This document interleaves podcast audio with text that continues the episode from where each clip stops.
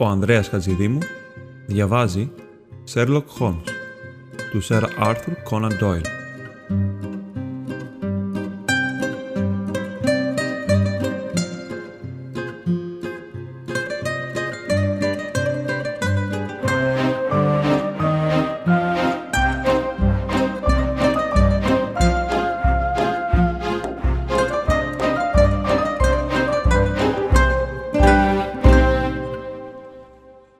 Σπουδή στο κόκκινο. Μέρος δεύτερο. Κεφάλαιο πρώτο. Στην μεγάλη κοιλάδα του Αλκάλη.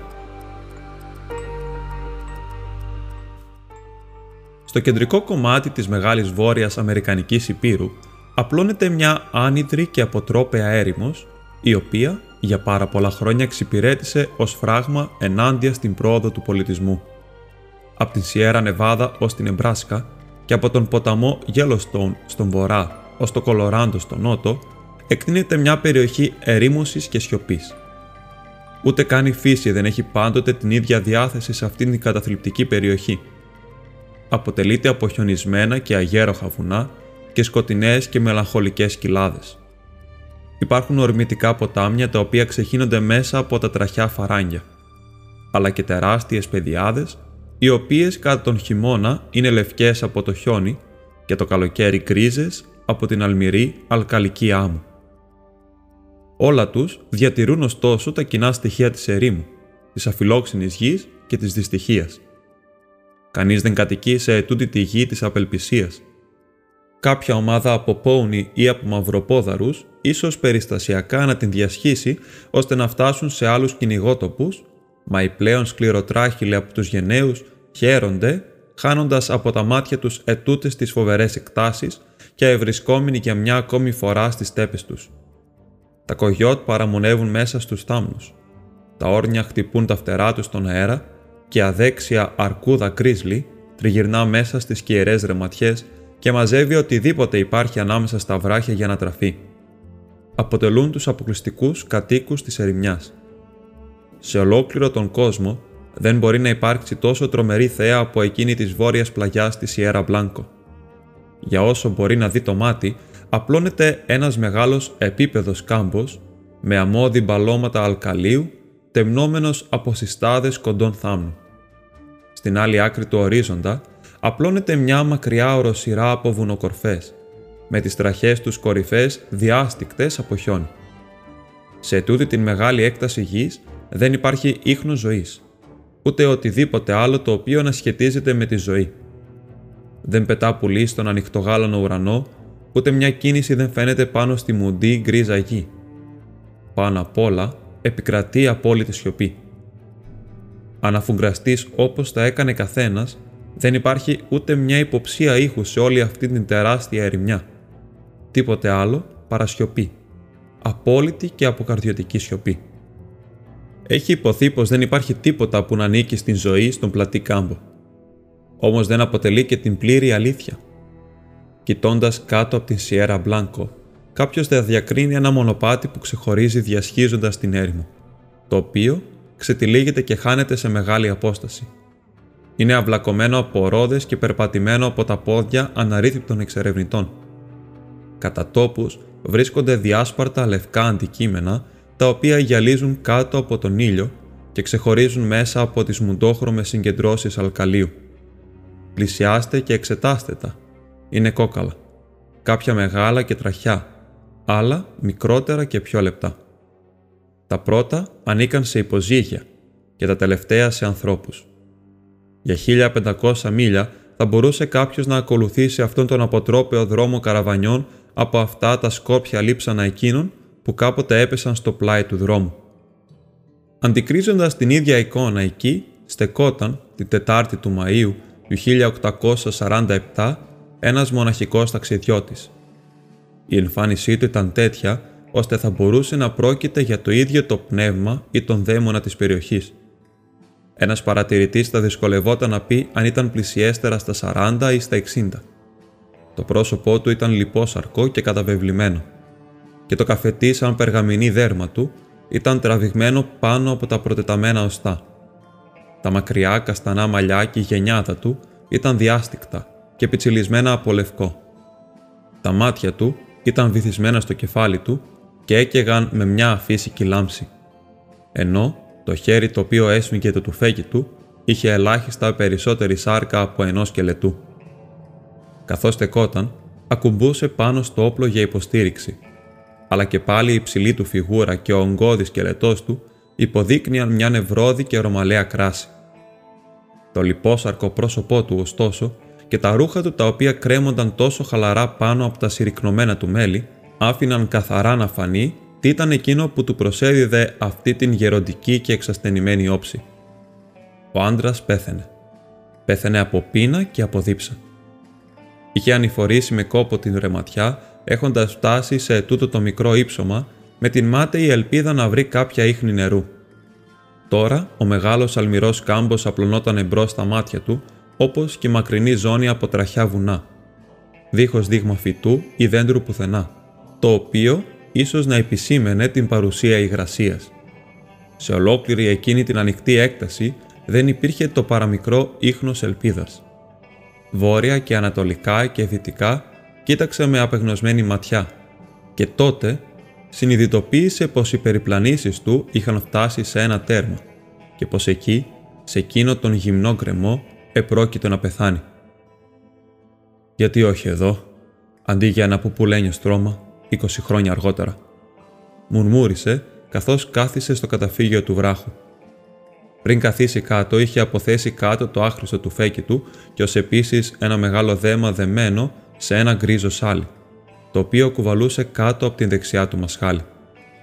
Έδειχνε να είναι κάτι πολύ βαρύ για τη δύναμή του, γιατί χαμηλώνοντάς του έπεσε στο έδαφος με κάπως περισσότερη ορμή. Στην στιγμή, από το δέμα ήρθε ένα μικρό βογγητό και από μέσα ξεπρόβαλε ένα μικρό τρομαγμένο πρόσωπο με πολύ λαμπερά καστανά μάτια και δύο μικρές πιτσιλωτές ζαρωμένες γροθιές. «Με πόνεσες», είπε μια παιδική φωνή επικριτικά. «Το έκανα, όμως», ο άντρας απάντησε μεταμελημένα, «άθελά μου». Καθώς μίλησε, ξετύλιξε τον γκρίζο σάλι και ξέμπλεξε από μέσα ένα όμορφο κοριτσάκι περίπου πέντε χρονών, του οποίου τα μικροκαμωμένα παπούτσια και το όμορφο ροζ φόρεμα με τη μικρή λινή ποδιά, όλα τους μαρτυρούσαν την μητρική φροντίδα. Το παιδί ήταν χλωμό και αδύνατο, όμως τα υγιή χέρια και πόδια της έδειχναν πως είχε υποφέρει λιγότερα από όσο ο σύντροφός της. «Πώς είναι τώρα» ρώτησε εκείνος ανήσυχα, γιατί εκείνη έτριβε τις μακριές χρυσαφένιες μπούκλες που σκέπαζαν το πίσω μέρος του κεφαλιού της. «Πήλησέ το και κάντο να περάσει», είπε εκείνη με απόλυτη σοβαρότητα, χώνοντας το τραυματισμένο μέρος προς το μέρος του. Αυτό έκανε η μητέρα. Πού είναι η μητέρα; Η μητέρα έφυγε. Φαντάζομαι πως θα την δεις πολύ σύντομα. Έφυγε, ε, είπε το μικρό κορίτσι. Παράξενο. Δεν είπε αντίο. Το έκανε σχεδόν πάντα όταν πήγαινε στην θεία για τσάι. Και τώρα λείπει για τρεις μέρες. Δεν είναι φοβερά στεγνά. Έτσι δεν είναι. Ε, δεν υπάρχει καθόλου νερό ή τίποτα για φαγητό. Όχι. Δεν υπάρχει τίποτα, αγαπούλα. Θα πρέπει να κάνεις υπομονή για λίγο ακόμη και έπειτα θα είσαι εντάξει. Ακούμπησε το κεφάλι σου πάνω μου έτσι και ύστερα θα νιώσεις καλύτερα. Δεν είναι εύκολο να μιλάς όταν τα χείλη σου είναι σαν πετσί. Όμως ρω πως είναι καλύτερα να σου πω πως έχει κατάσταση. Τι έχεις εκεί; Όμορφα πράγματα, φίνα πράγματα, φώναξε το μικρό κορίτσι με ενθουσιασμό, κρατώντας δυο γυαλιστερά κομμάτια μίκα. Όταν πάμε πίσω στο σπίτι, θα τα δώσω στον αδελφό Μπομπ. Θα δεις ομορφότερα πράγματα από αυτά πολύ σύντομα, είπε ο άντρας με σιγουριά. Απλά περίμενε λιγάκι. Θα σου το έλεγα όμως, θυμάσαι πότε αφήσαμε το ποτάμι. Ω ναι. Λοιπόν, φανταζόμασταν πως θα πέσουμε πάνω σε ένα άλλο ποτάμι σύντομα, βλέπεις. Όμως κάτι πήγε στραβά. Πηξίδες, χάρτης ή κάτι άλλο και δεν το βρήκαμε. Το νερό τελείωσε. Εκτός από λιγουλάκι για εσένα και. Και. και δεν μπορούσες να πληθείς. Διέκοψε η σύντροφός του, ανασηκώνοντας τα μάτια της στην σκονισμένη του όψη. Όχι, ούτε να πιω. Και ο κύριος Μπέντερ ήταν ο πρώτος που έφυγε. Και έπειτα ο Ινδιάνος Σπιτ. Και ύστερα η κυρία Μακρέγκορ και μετά ο Τζόνι Χόουνς και μετά αγαπούλα η μητέρα σου. Τότε είναι πεθαμένη και η μητέρα, φώναξε το κοριτσάκι βυθίζοντας το πρόσωπο στο φαρεματάκι της και κλαίγοντας με λιγμούς. Ναι, έφυγαν όλοι εκτός από μένα και σένα. Μετά σκέφτηκα πως ίσως θα υπήρχε νερό προς αυτή τη μεριά. Έτσι σε φόρτωσα στη μασχάλη μου και βαδίσαμε παρέα. Δεν φαίνεται όμως να βελτιώθηκε τίποτα. Οι πιθανότητες είναι ελάχιστες για μας πλέον. «Θέλεις να πεις πως θα πεθάνουμε κι εμείς» ρώτησε το παιδί, ελέγχοντας τους λιγμούς και σηκώνοντας το δακρύβρεχτο πρόσωπό της. «Θαρώ πως έτσι έχει». «Γιατί δεν το είπες πριν» είπε εκείνη, γελώντας με ευχαρίστηση. «Μου έδωσες μια τρομάρα. Μα φυσικά τώρα, μόλις πεθάνουμε θα βρεθούμε με τη μητέρα ξανά». «Ναι, θα τη συναντήσεις αγαπούλα». «Και εσύ επίσης. Θα της πω πόσο φοβερά καλός ήσουν. Στοιχηματίζω πως θα μας συναντήσεις στην πόρτα του ουρανού με μια μεγάλη καράφα νερό και πολλά γλυκά, ζεστά και ψημένα και από τις δυο πλευρές, όπως άρεσαν στον Μπομπ και σε εμένα. Πόσο ακόμη; Δεν ξέρω. Όχι πολύ. Τα μάτια του άντρα ήταν καρφωμένα στον βόρειο ορίζοντα. Στην γαλάζια οροφή του ουρανού είχαν φανεί τρία μικρά στίγματα που αυξάνονταν σε μέγεθος στιγμή τη στιγμή. Τόσο γρήγορα πλησίαζαν. Σύντομα, διέκρινε πως επρόκειτο για τρία μεγάλα καφετιά πουλιά, τα οποία περιφέρθηκαν πάνω από τα κεφάλια των δυο περιπλανόμενων και έπειτα κούρνιασαν σε κάποια βράχια που βρίσκονταν από πάνω τους. Ήταν γήπες, τα όρνια της δύσης, τον οποίον ο ερχομός ήταν ο προπομπός του θανάτου. «Κόκορες και κότες», φώναξε το κοριτσάκι χαρούμενα, δείχνοντας τις δυσίωνες μορφές και χτυπώντας τα χέρια της για να τα κάνει να σηκωθούν. «Δεν μου λες, ο Θεός δεν έφτιαξε αυτή τη χώρα». «Στην πορεία την έφτιαξε», είπε ο σύντροφός της, μάλλον ξαφνιασμένος από αυτή την απρόσμενη ερώτηση. Έφτιαξε τη γη κάτω στο Ιλινόης και δημιούργησε το Μισούρι, συνέχισε το μικρό κορίτσι. Θαρώ πως κάποιος άλλος έφτιαξε τη γη σε τούτα τα μέρη. Καθόλου καλά δεν είναι φτιαγμένη. Ξέχασαν το νερό και τα δέντρα. Τι θα έλεγες να κάναμε μια προσευχή, ρώτησε ο άντρας άτομα. Δεν νύκτωσε ακόμη, απάντησε εκείνη. Δεν πειράζει. Δεν είναι ακριβώς κανονικό, αλλά δεν θα τον πειράξει, βάζω στοίχημα. Πες όσα έλεγες κάθε νύχτα στην άμαξα όταν βρισκόμασταν στις παιδιάδε. Γιατί δεν λες και εσύ μερικά, ρώτησε το κορίτσι με απορριμμένα μάτια. Το θυμάμαι λάθος, απάντησε εκείνος. Έχω να τα πω από τότε που είχα το μισό ύψος του όπλου αυτού. Θα πως ποτέ δεν είναι τόσο αργά. Πες τα δυνατά και θα σταθώ πλάι σου και θα τα λέω στις επαναλήψεις. Τότε θα πρέπει να γονατίσεις κι εγώ μαζί, είπε εκείνη, απλώνοντας το σάλι της για αυτόν τον σκοπό. Πρέπει να σηκώσεις τα χέρια σου, έτσι, σε κάνει να νιώθεις καλύτερα. Αποτελούσαν παράδοξο θέαμα αν υπήρχε κάποιος άλλος εκτός από τους γήπες για να το δει.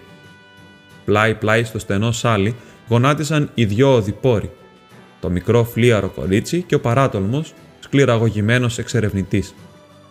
Το παχουλό πρόσωπό της και η τσακισμένη οστεώδης μορφή του ήταν στραμμένα και τα δυο στο να συνέφια στο ουρανό σε ειλικρινή οικεσία προς εκείνη την τρομερή οντότητα με την οποία βρίσκονταν πρόσωπο με πρόσωπο, ενώ οι δυο φωνές, η μια λεπτή και καθαρή, η άλλη βαθιά και τραχιά, ενώθηκαν σε μια οικεσία ελέους και μετάνοιας.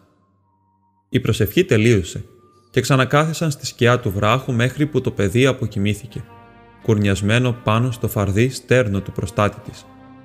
Εκείνος την παρακολούθησε να κοιμάται γαλήνια για λίγη ώρα, μα η φύση αποδείχθηκε κατά πολύ δυνατότερη από εκείνον. Για τρεις μέρες και τρεις νύχτες δεν είχε επιτρέψει στον εαυτό του ούτε να κοιμηθεί ούτε να ξαποστάσει. Αργά τα ματόκλαδά του έπεσαν πάνω από τα κουρασμένα του μάτια και το κεφάλι του βυθίστηκε όλο και χαμηλότερα πάνω στο στήθος του, μέχρι που η ψαρή γενιάδα του μπλέχτηκε με τις χρυσές μπούκλες της συντρόφου του και οι δυο κοιμήθηκαν τον ίδιο βαθύ δίχως όνειρα ύπνου. Αν ο περιπλανόμενος είχε παραμείνει ξύπνιος για άλλη μισή ώρα, ένα περίεργο θέαμα θα είχε συναντήσει τα μάτια του. Πολύ μακριά στην άλλη άκρη του αλκαλικού κάμπου σηκώθηκε ένα μικρό σύννεφος σκόνης, πολύ αμυδρό στην αρχή, αλλά σταδιακά μεγαλώνοντας σε ύψος και σε πλάτος, ώσπου σχημάτισε ένα συμπαγές ξεκάθαρο σύννεφο. Το σύννεφος συνέχισε να μεγαλώνει μέχρι που έγινε φανερό πως μπορούσε μονάχα να προέλθει από μια πληθώρα κινούμενων πλασμάτων. Σε περισσότερο γόνιμα εδάφη, ο παρατηρητής θα είχε καταλήξει στο συμπέρασμα πως ένα από εκείνα τα μεγάλα κοπάδια βυσώνων που βοσκούσαν στη στέπα τους πλησίαζε. Όμως αυτό ήταν προφανώς αδύνατον σε ετούτη την άνυδρη ερημιά. Καθώς ο στρόβιλος της σκόνη πλησίασε στον μοναχικό απόκρυμνο βράχο πάνω στον οποίο οι δυο χαμένοι αναπαυόντουσαν, οι καλυμμένες από καραβόπανο άμαξες και οι φιγούρες οπλισμένων καβαλάριδων άρχισαν να ξεχωρίζουν μέσα από την καταχνιά και το όραμα αποκαλύφθηκε ότι επρόκειτο για καραβάνι στο ταξίδι του από την Δύση. Αλλά τι καραβάνι; Όταν η αρχή του είχε φτάσει στην βάση των βουνών, το τέλος δεν ήταν ακόμη ορατό στον ορίζοντα. Κατά μεσής του πελώριο κάμπου απλώθηκε ο αραιός σχηματισμός, άμαξες και κάρα, άντρες πάνω σε άλογα και άντρες πεζοί.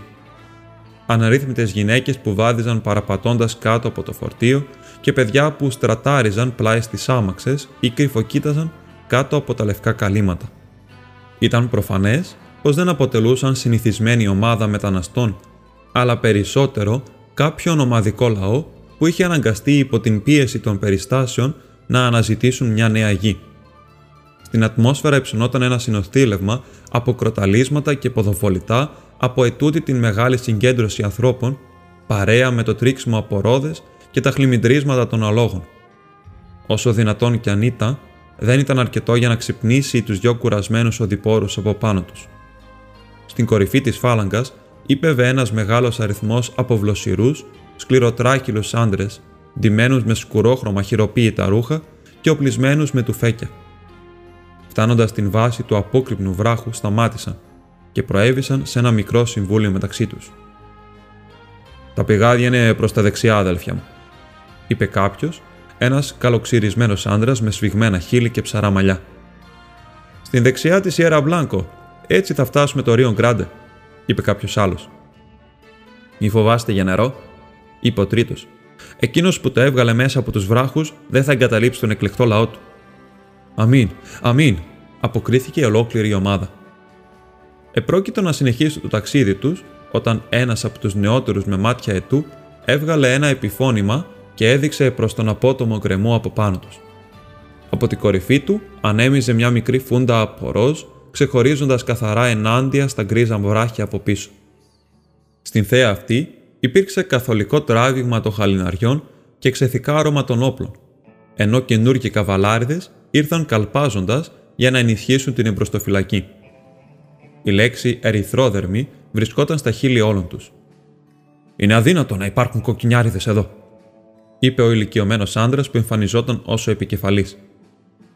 Περάσαμε τους πόνοι και δεν υπάρχουν άλλες φυλές μέχρι να διασχίσουμε τα μεγάλα βουνά. Να πάω μπροστά και να δω, αδελφέ Στάγκερσον, ρώτησε ένας από τη σπήρα. Κι εγώ, κι εγώ, φώναξαν μια ντουζίνα φωνές. Αφήστε τα άλογά σας από κάτω και θα σας περιμένουμε εδώ, απάντησε ο ηλικιωμένος. Στη στιγμή, οι νεαροί είχαν αφιπεύσει, δέσει τα άλογά τους και ανέβαιναν στην απόκριμνη πλαγιά η οποία θα τους οδηγούσε σε αυτό που είχε εξάψει την περιέργειά τους. Προχωρούσαν γοργά και αθόρυβα με τη σιγουριά και την ευελιξία έμπειρων ανιχνευτών.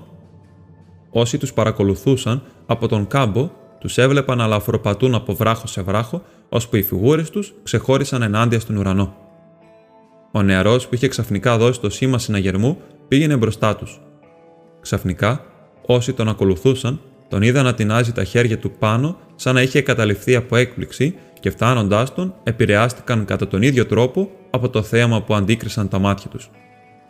Στο μικρό πλάτωμα το οποίο στεφάνωνε το γυμνό λόφο υψωνόταν ένας μοναδικός γιγάντιος βράχος, και πάνω στον βράχο αναπαυόταν ένας ψηλός άντρα με μακριά γενιάδα και σκληρά χαρακτηριστικά, μα υπερβολικά αδύνατος.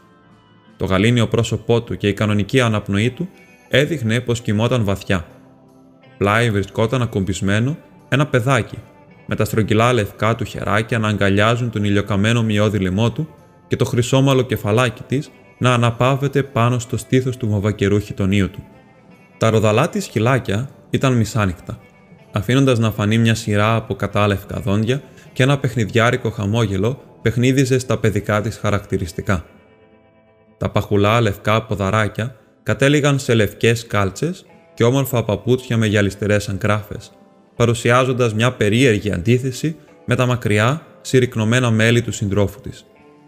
Στην άκρη του βράχου, πάνω από το παράξενο ζευγάρι, στέκονταν τρεις ακούνητοι γήπες, οι οποίοι στην θέα των νεοφυχθέντων έβγαλαν τραχές κραυγές απογοήτευσης και πέταξαν βαρύθιμα μακριά. Οι κραυγές των βρωμερών πουλιών ξύπνησαν τους δυο κοιμισμένους, οι οποίοι κοίταξαν ολόγυρά τους ξαφνιασμένα. Ο άντρα, παραπατώντας, σηκώθηκε όρθιος και κοίταξε κάτω προς τον κάμπο που τόσο ερημωμένος ήταν όταν ο ύπνος τον είχε καταβάλει και που τώρα διασχιζόταν από τόσους πολλούς ανθρώπους και ζωντανά. Το πρόσωπό του πήρε μια έκφραση δυσπιστίας καθώς παρατηρούσε και πέρασε το κάτισχνο χέρι του πάνω από τα μάτια του. «Αυτό είναι που αποκαλούν τελείριο θαρό», μουρμούρισε. Το παιδί στάθηκε πλάι του, βαστώντας την άκρη του πανοφοριού του και δεν είπε τίποτα, μα κοίταξε ολόγυρά της με το απορριμμένο παιδικό βλέμμα της. Η ομάδα διάσωσης κατόρθωσε σύντομα να πείσει τους δυο παρείες πως δεν επρόκειτο περί ψευδέστησης. Ένας τους άρπαξε το κοριτσάκι και το σήκωσε στην αγκαλιά του, καθώς άλλοι δυο στήριξαν τον αδυνατισμένο σύντροφό της και βοηθώντας τον ξεκίνησαν για τις άμαξες. Το όνομά μου είναι Τζον Φεριέρ, είπε ο περιπλανόμενος. Εγώ και τούτο το μικρό είμαστε ό,τι απέμεινε από 20 ψυχές. Οι υπόλοιποι είναι όλοι τους νεκροί από δίψα και πείνα μακρύτερα στα νότια. Κόρη σου είναι, ρώτησε κάποιος. Θαρώ πως πλέον είναι, αναφώνησε ο άλλος αποφασιστικά. Είναι κόρη μου γιατί την έσωσα. Κανένας δεν θα μου την πάρει. Θα είναι η Λούση Φεργέρα από ετούτη εδώ τη μέρα. Ποιοι είστε εσείς όμως. Συνέχισε ρίχνοντας ματιές όλο περιέργεια στους γεροδεμένους ηλιοκαμένου σωτήρες του. Δείχνει να είσαστε μπόλικοι. Κάτι παραπάνω από 10.000, είπε ένας από τους νεότερους. Είμαστε τα κατατρεγμένα παιδιά του Θεού, η διαλεκτή του Άγγελου Μερονά. Ποτέ μου δεν τον άκουσα, είπε ο περιπλανόμενος. Φαίνεται πως διάλεξε αρκετούς από εσά. Μη χωρατεύει εκείνο το οποίο είναι ιερό, είπε ο άλλος αυστηρά. Ανήκουμε σε εκείνους που πιστεύουν στις ιερές γραφές, που γράφτηκαν με αιγυπτιακά γράμματα πάνω σε πλάκες από χτυπητό χρυσό, οι οποίες παρεδόθησαν στον Άγιο Τζόσεφ Σμιθ στην Παλμύρα. Ήρθαμε από το Νόβο, της πολιτείας του Ιλινόης, όπου και ιδρύσαμε το ναό μας. Ήρθαμε να αναζητήσουμε καταφύγιο από το βίαιο άνθρωπο και από τον άθεο, έστω και αν πρόκειται για την καρδιά της ερήμου. Το όνομα του Νόβο εμφανώς επανέφερε μνήμες στον Τζον Φεριέρ, Καταλαβαίνω, είπε. Είστε οι Μορμόνοι. Είμαστε οι Μορμόνοι, απάντησαν οι σύντροφοί του με μια φωνή. Και πού πηγαίνετε; Δεν γνωρίζουμε, το χέρι του Θεού μας οδηγεί υπό το πρόσωπο του προφήτη μας. Οφείλεις να παρουσιαστείς ενώπιόν του. Εκείνος θα κρίνει τι θα γίνει με εσένα. Είχαν φτάσει στην βάση του λόφου τη στιγμή εκείνη και περικυκλώθηκαν από πλήθη προσκυνητών. Κλωμές, πράες γυναίκες, παιδιά με δυνατό γέλιο και ανήσυχοι άντρες με σοβαρά βλέμματα. Πολλές ήταν οι κραυγές έκπληξης και συμπάθειας που υψώθηκαν όταν αντελήφθησαν το νεαρό της ηλικίας του ενός από τους άγνωστους και την κατάντια του άλλου. Η συνοδεία τους δεν στάθηκε ωστόσο, μα συνέχισε εμπρός, ακολουθούμενη από ένα μεγάλο πλήθος μορμόνων μέχρι που έφτασαν σε μια άμαξα η οποία ξεχώριζε χάρη στο μεγάλο της μέγεθος και την επιδεικτικότητα και κομψότητα της εμφάνισής της. Έξι άλογα ήταν ζεμένα πάνω της, όταν οι υπόλοιπες ήταν εφοδιασμένες με δυο, είτε το πολύ με τέσσερα το κομμάτι. Πλάι στον οδηγό καθόταν ένας άντρας που δεν θα ήταν πάνω από 30, αλλά του οποίου το ογκώδες κεφάλι και η αποφασισμένη του έκφραση το χαρακτήριζαν ως ηγέτη. Διάβαζε ένα βιβλίο με καφετιά ράχη, όμως, καθώς το πλήθος πλησίασε, το άφησε στην άκρη και άκουσε με προσοχή τον απολογισμό του επεισοδίου. Κατόπιν στράφηκε προς τους δυο παρίες. «Εάν σας είναι να σας πάρουμε μαζί μας», είπε με αυστηρό ύφος, «θα γίνει μόνον ως πιστούς της πίστης μας. Δεν θα δεχτούμε λύκους εν μέσω του ποιμνίου μας. Αλλιώς, καλύτερα να ξασπρίσουν το κόκαλά σας σε τούτη την ερημιά, παρά να αποδειχθείτε ένας κόκο ύψης που με τον χρόνο σαπίζει ολόκληρο τον καρπό. Θα έρθετε μαζί μας υπό τους όρους αυτούς. «Θαρώ πως θα έρθω μαζί υπό οποιοδήποτε όρους», είπε ο Φεργέρ με τέτοια έμφαση που οι αυστηροί πρεσβύτεροι δεν κατάφεραν να συγκρατήσουν ένα χαμόγελο. Ο αρχηγός τους μονάχα διατήρησε την αυστηρή επιβλητική του έκφραση. «Πάρε τον αδελφέ Στάγκερσον», είπε. «Δώσε του φαγητό και νερό, όπως και στο παιδί το ίδιο. Ας αποτελέσει καθήκον σου να τον διδάξεις τα ιερέα μας δόγματα. Καθυστερήσαμε αρκετά. Εμπρός, για τη Σιών. Για τη Σιών, φώναξε το πλήθος των Μορμόνων και οι λέξεις αντίχησαν από το μακρύ καραβάνι, περνώντας από στόμα σε στόμα μέχρι που έσβησαν σε ένα μουντό μουρμουριτό στην απόσταση. Με μια καμτσικιά και με ένα τρίξιμο από ρόδες, οι μεγάλες άμαξες στέθηκαν σε κίνηση και σύντομα όλο το καραβάνι συνέχισε και πάλι. Ο πρεσβύτερος στην φροντίδα του οποίου είχαν οι δυο παραστρατημένοι ανατεθεί, τους οδήγησε στην άμαξά τους, όπου ένα γεύμα τους περίμενε ήδη. «Θα μείνετε εδώ», είπε. «Σε λίγες μέρες θα έχετε συνέρθει από τις κακουχίες. Εν τω μεταξύ, να θυμάστε πως πλέον και για πάντα ανήκετε στην θρησκεία μας». Ο Μπρίχαμ Γιάνγκ το είπε και μίλησε με τη φωνή του Τζόσεφ Σμιθ, που αποτελεί τη φωνή του Θεού.